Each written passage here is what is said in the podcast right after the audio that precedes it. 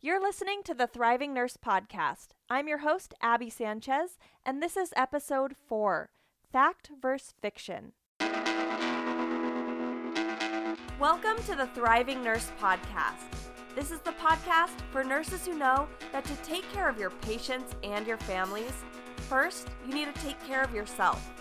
If you're ready to create a balanced, beautiful, and bold life, you're in the right place.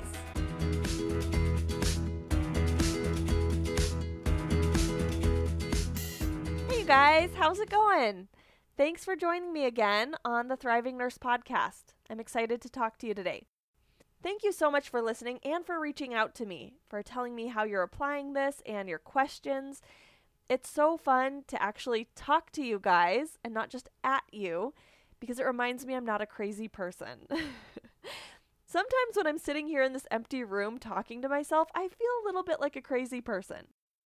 I had a friend once who I worked with, and she thought it was so funny if I was in the middle of talking and I was looking away, she would sneak off. So when I turned around and realized I'd been talking to myself for a full minute, I would be like, oh my gosh, I looked so stupid. And she loved doing that to me. And that's kind of how this podcast feels sometimes. It's that moment dragged out for 30 minutes where I'm just talking to myself. So I love actually hearing from you guys and remembering I'm not a crazy person. I'm having a conversation. So thank you so much. Please keep doing that. If you haven't found me on Facebook yet, look up Thriving Nurse and you'll recognize the little podcast icon as the picture there. And whenever you have a question, please send me a message. I'd love to chat with you either individually or if you have a big question that I think a lot of other people have and might benefit from, it'd be great to do a podcast episode on it. That's actually where this podcast episode came from. I was having lunch with one of my good friends from nursing school, and we were talking about the things I've been teaching on the podcast. And if you're a new listener, let me give you a quick recap. We've been talking about how all of your emotions are created by a thought. So you have a thought, and that generates an emotion for you.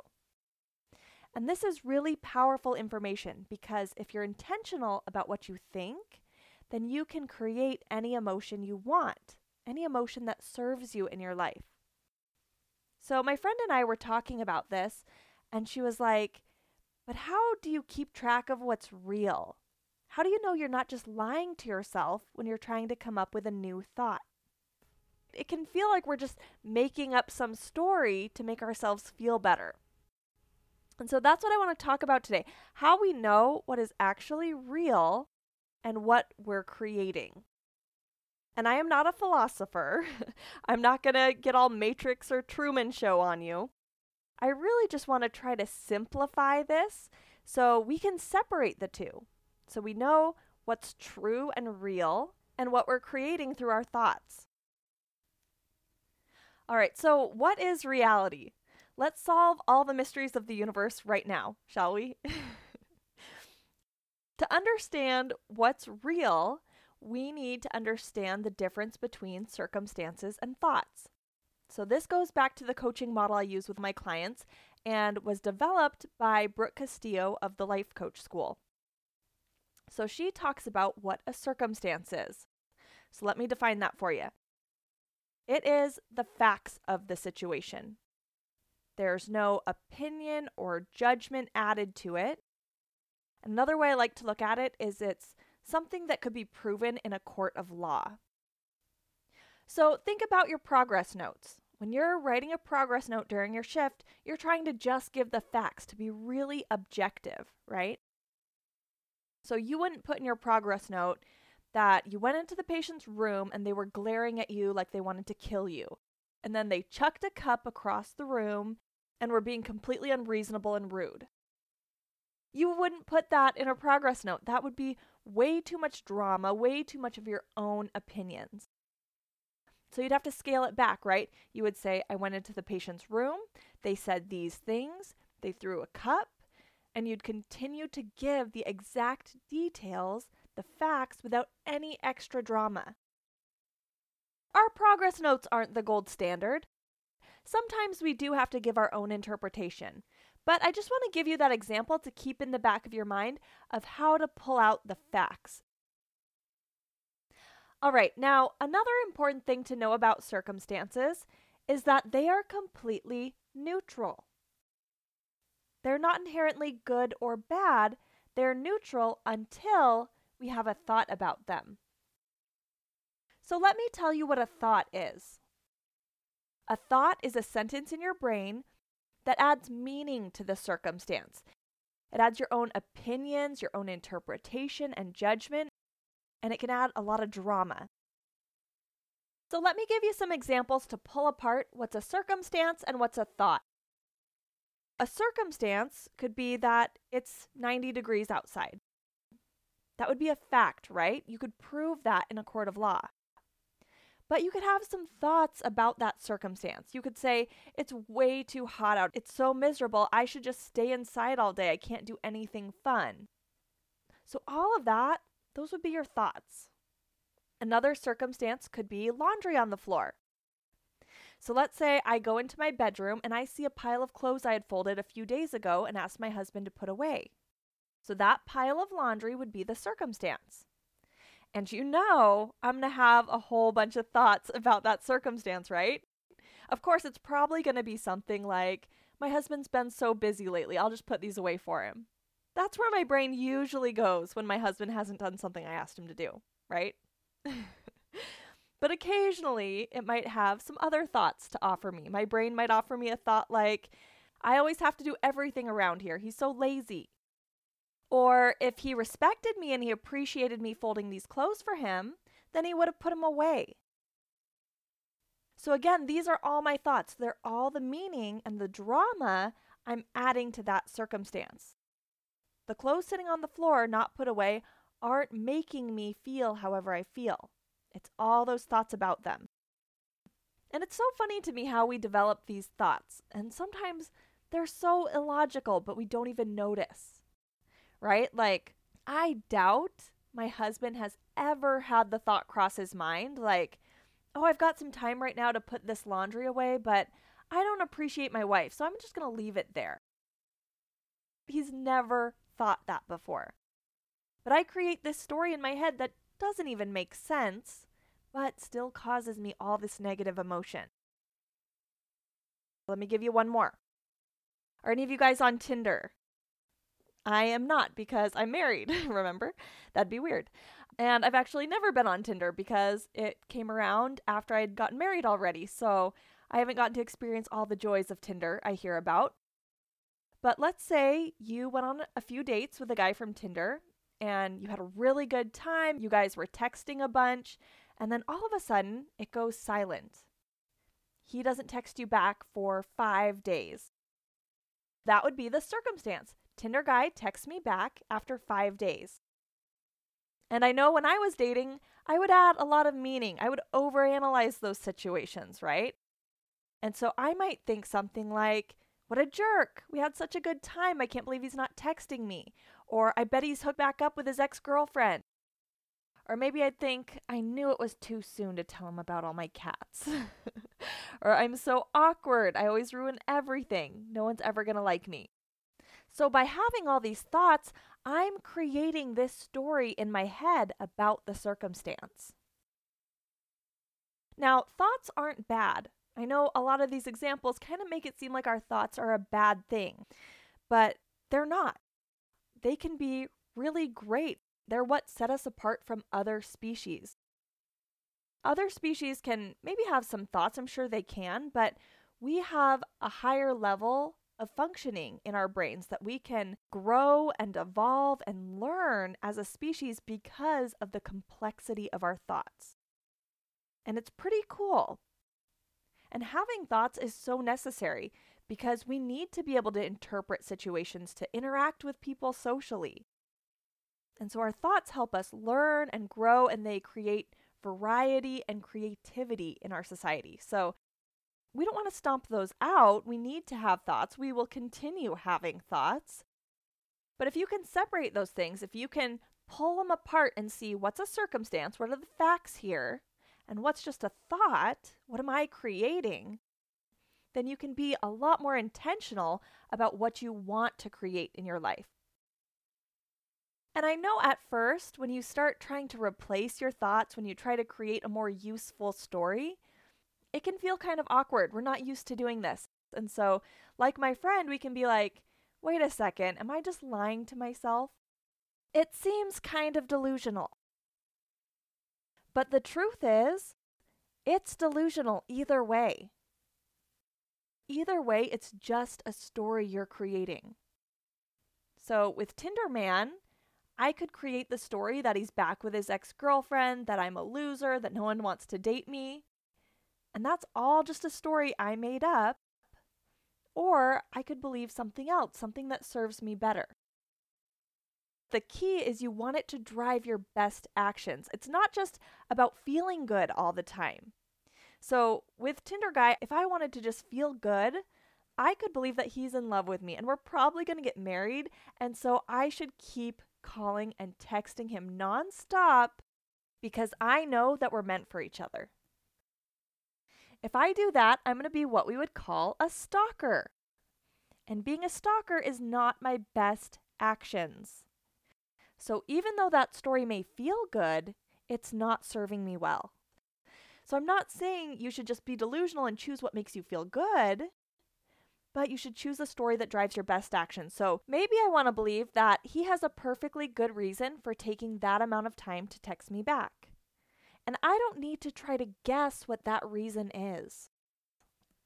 That thought is still a story I'm creating, but I'm not adding a whole bunch of extra meaning and drama that cause me additional suffering.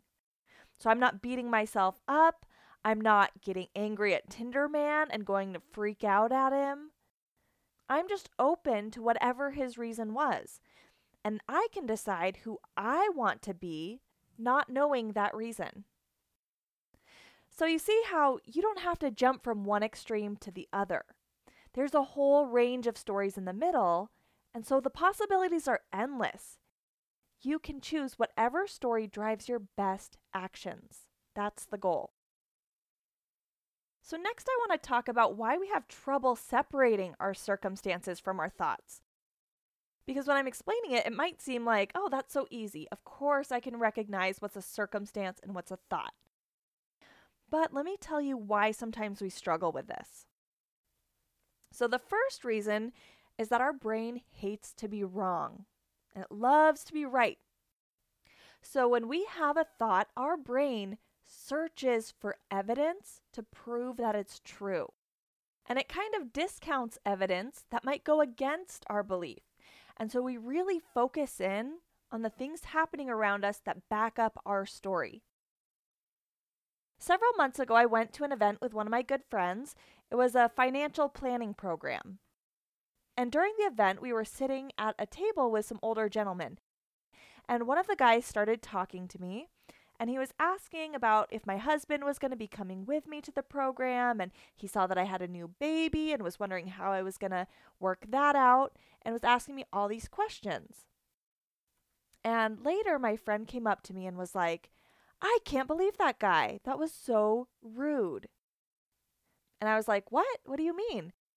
Because I had seen it completely differently. I saw it that he was just being friendly and looking out for my best interest, not trying to be condescending or rude. It was so fascinating to me because my friend and I experienced the exact same circumstance. We both heard the same words and saw the same body language, but we interpreted them so differently. And that's because we had some preconceived notions. We both had some thoughts about what it meant for a man like that to be saying those words to me. And those preconceived notions caused us to pick the parts of the interaction that backed up our own story. Isn't that crazy? And I'm not saying one of us was right and one of us was wrong. We have no idea what was driving him to say those things. But because of our thoughts, we both experienced it differently and it made our own views stronger. Those preconceived notions we had were even stronger because of what we personally experienced in that interaction. Crazy, right? So sometimes it's hard for us to recognize that something is just a thought. It feels like a fact. Our brain has been looking for evidence to back it up for a long time. We might have a whole file cabinet full of evidence to back up that thought. So it feels really true to us, and we don't want to let it go. Another reason it's hard to know when something is a circumstance versus a thought is because when everybody else agrees with us, we think it's a fact. That's just more evidence for us to put in that file cabinet to support our story. And because the story feels so true and everybody else seems to agree with us, we think we're just making an observation. Take someone who says their manager gets angry really easily. They're going to have a whole bunch of evidence to back that up. It's going to feel like a fact to them, right? So they'll tell me about the time when they didn't answer the call bell right away and their manager snapped at them. Or how they went to talk to their manager about their schedule and she blew up at them. And they're going to say, oh, but it's not just me. Everyone else on our unit would tell you this. And they would tell story after story that shows their manager getting angry really easily. And so that feels like a fact to them. They think they're just making an observation when they say that. So, because they have all this evidence and everybody agrees with them, they think that's just a fact and they don't realize it's a thought. All right, does that make sense? Okay, so the last reason I want to talk about for why we have such a hard time separating circumstances from thoughts is because as we search for evidence to back up our story, and when everyone else agrees with us, our story gets stronger.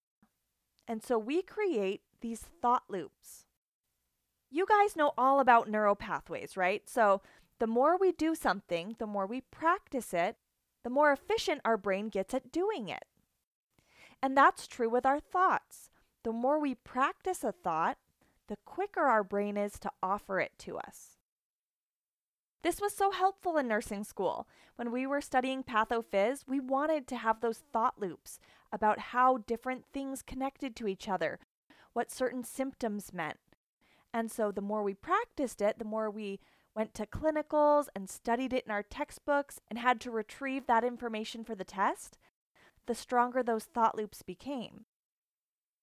So now, when you have a patient and you see that they're all swollen and you hear crackles in their lungs, you're like, oh, fluid overload. Okay. You recognize that automatically. So those thought loops can be helpful, but they can also cause problems. But because they're happening so quickly, we often don't even notice them. We think we're just having a natural reaction to a situation. So, for example, if my husband doesn't do something that I asked him to do, so like the example I gave earlier where I had asked him to put the laundry I had folded away, if he didn't do that, when I see the laundry, I might automatically feel irritated.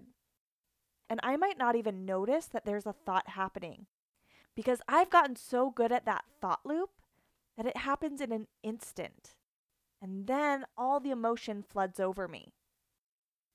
So if I've been practicing the thought that if my husband doesn't do what I asked, that it means that he's lazy or it means he doesn't respect me, then as soon as I see something he didn't do, my brain's going to want to give me that thought because our brains like to do what's easy. And it's a lot easier to give a thought we've rehearsed over and over again than to come up with a brand new one. And so, because those thought loops happen so quickly, it's hard to separate them from the circumstance. All right, so let's bring it back to my friend's question. To answer part one of her question, what is reality? I would say that reality is those circumstances that's all we can really know to be true. Those facts of the situation. The rest is just the story we're creating. Now, I get that that seems like a pretty simplistic way to define reality. Like, there's so much going on in other people's brains and other people's lives, and that's all reality too, right? But what I want to offer to you is that that's none of your business. How do you like that? I promise that's actually very good news. Byron Katie teaches that there are three types of business in the world there's my business, other people's business, and God's business. So let me tell you what those three things are. So, my business would be my thoughts, feelings, and actions. And those three things, my thoughts, feelings, and actions, are all within my control. Okay, so that's my business. Other people's business would be their thoughts, feelings, and actions. And then God's business, which, if you're not religious, that's totally fine. It doesn't have to be God necessarily, it could be the universe or some higher power or whatever you believe in, but things that are outside of human control.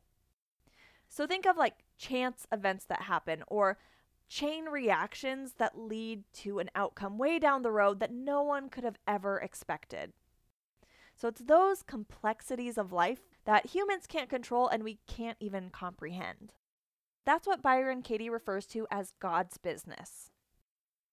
Okay, so those are the three types of business. But what I want you to know is that other people's business and God's business are completely outside of your control. You can't control those things and you can't know every little detail. And like I said, this is actually very good news because think of how much energy we spend trying to read other people's minds, trying to figure out how they feel. We can't know those things, and we don't need to. We have enough information from our circumstances to decide how we want to think, feel, and act. So if you let go of other people's business and you stay in your own business, then you can put all your time and energy into the things you can actually control. Stay with me. I know these are some big concepts, and I'm just giving kind of a surface overview. We could do a whole podcast episode, and maybe we will sometime about the different types of business. But I just want to give you a little overview of it to show you that we know enough about reality to make decisions for ourselves. And of course, we can try to understand what other people are going through and empathize with them. And we can try to look at the big picture and try to find meaning in our lives. But we can do those things because that's who we want to be. That's how we want to show up in the world, not because we're trying to read someone else's mind or trying to influence their behavior. So that's what's real to me the circumstances, the facts that I can know to be true, and then my own thoughts, feelings, and actions. That's the reality I'm creating for myself. And thank goodness, everything else I don't need to worry about. That's all I need to control to be exactly who I want to be in the world. All right, so let's move on to part two of my friend's question. She was wondering how you come up with a new thought that feels true to you. So you don't just feel like you're lying to yourself. And that's really important because your brain needs to buy into it. We want to come up with a thought that our brain can believe. And that can be a struggle sometimes. The key concept to understand that will help you believe your new thoughts is that circumstances are neutral. Do you remember I kind of tagged that on to the definition of a circumstance? That circumstances aren't inherently good or bad, they are neutral until we have a thought about them.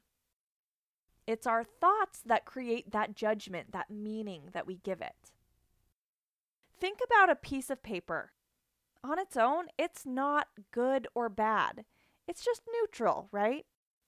But it's what we do with that paper, what we write on it, that gives it meaning. So, our circumstances are just like a blank piece of paper. They're not good or bad. And our thoughts are the story we're putting on that piece of paper. They're the meaning and the value we give to our circumstances. This concept is kind of tricky to grasp. I get that. There are so many circumstances that we're like, for sure, that's a good thing, and for sure, that's a bad thing, right? And so to be told that all circumstances are neutral is not how we're used to thinking about it. But when you start viewing circumstances in this way, it gives you the power to decide how you want to think about it. And maybe you want to think about it like it's a good thing and maybe you want to think about it like it's a bad thing, right? So it doesn't have to stay neutral in your mind, But if it starts neutral, that gives you the power to decide how you want to think about it. And you can choose thoughts that drive your best actions. So, when I coach people and they're really struggling to believe a positive thought about something, when they're like, this just feels like I'm lying to myself, I can't believe this, that's because they're not believing the circumstance is neutral.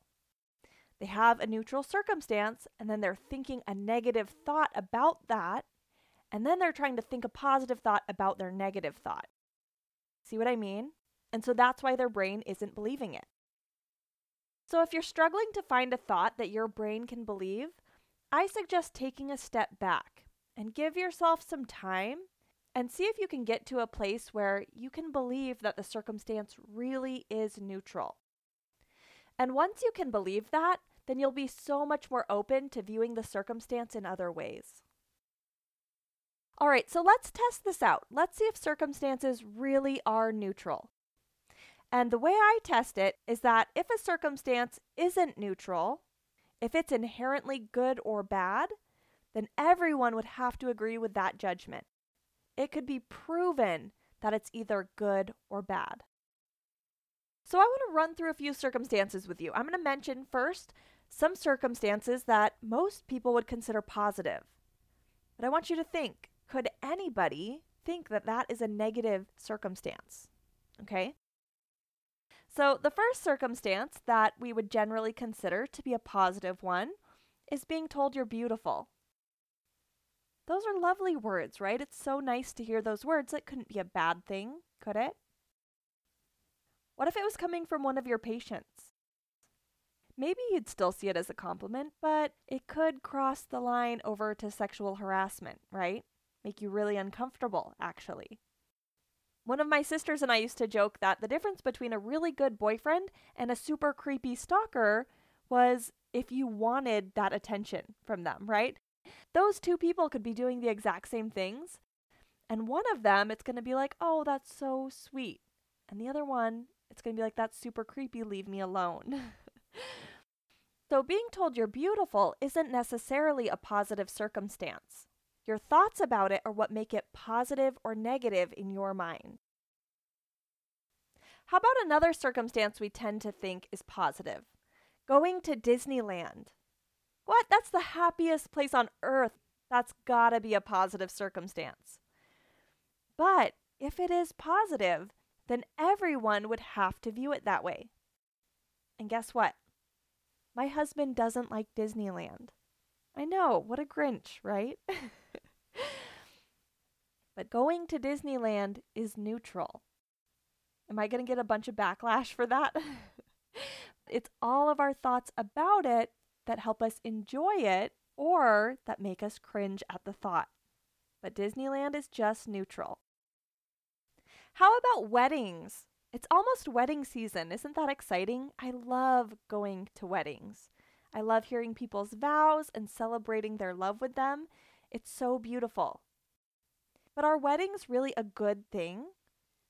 Let's think about what a wedding is it's two people signing a piece of paper, and maybe there's some music and dancing and hopefully cake involved. So when we break it down like that, it's not that different than a birthday party, right? But it's all the meaning and the significance we give to signing that piece of paper that make it such a special day. And of course, we don't want our wedding day to be neutral in our mind. Keep thinking thoughts about how it was such a beautiful, special day. But just know that it's your thoughts that give it that meaning. It's not the wedding itself. All right, let's try on some things that people consider to be negative circumstances. How about when your child doesn't get invited to a birthday party? That's so sad, right? We feel so bad for them. It feels terrible to see your child unhappy. But can we know for certain that it's negative? Again, if we break that down, all it is is a group of people getting together and your child not being asked to be one of the people in that group. That circumstance on its own is neutral. But we create all this drama by what we make it mean. So if we think it means other kids don't like our child, that they're not making friends, that they're doing poor socially, then we're going to have a hard time. It's going to feel like a very negative circumstance. But it could also be a very positive thing. Maybe this is a good experience for your child because they're going to learn it doesn't feel good to get left out. So maybe they'll be more thoughtful and reach out to other kids who get left out. So that could be a valuable lesson for them. All right, let's try on another one. How about getting pulled over for speeding? Doesn't your stomach just sink when you see the lights behind you? You think that's a very bad thing. I'm going to have to pay all this money. It seems like that's a bad circumstance. But is it really bad? Think about if we never got pulled over for speeding, if everyone could just speed. It's good that those laws are enforced to keep people safe. So I've already made up my mind that the next time I get pulled over, I'm just going to be super grateful. I'm going to think that I was about a minute away from getting in an accident, and this cop just saved my life. That way I can be like, sweet, instead of dying, I just have to pay 200 bucks or whatever it is. Getting pulled over is neutral, so it doesn't have to stay as this negative thing in my mind. Okay, let's do one more. How about murder? I mean, the other ones we can make a case for, but could murder really be a neutral circumstance? Remember, if it's not neutral, then everyone has to agree with us that it's bad. Every single person in the world. But if everyone agreed with us that murder was bad, there wouldn't be any murders. But some people are thinking it's a good idea. So the circumstance itself is still neutral. It's not until you have a thought about that murder that makes it good or bad. Okay? And I'm not saying that you want to get rid of your thoughts about murder. You want it to stay a neutral circumstance or even make it a positive circumstance. It helps me to think murdering people is a bad thing. So I don't want to change that thought, but I know that it's the thought that makes it bad, not the circumstance itself. Okay? So please continue to have fun at Disneyland and think tons of positive thoughts about that.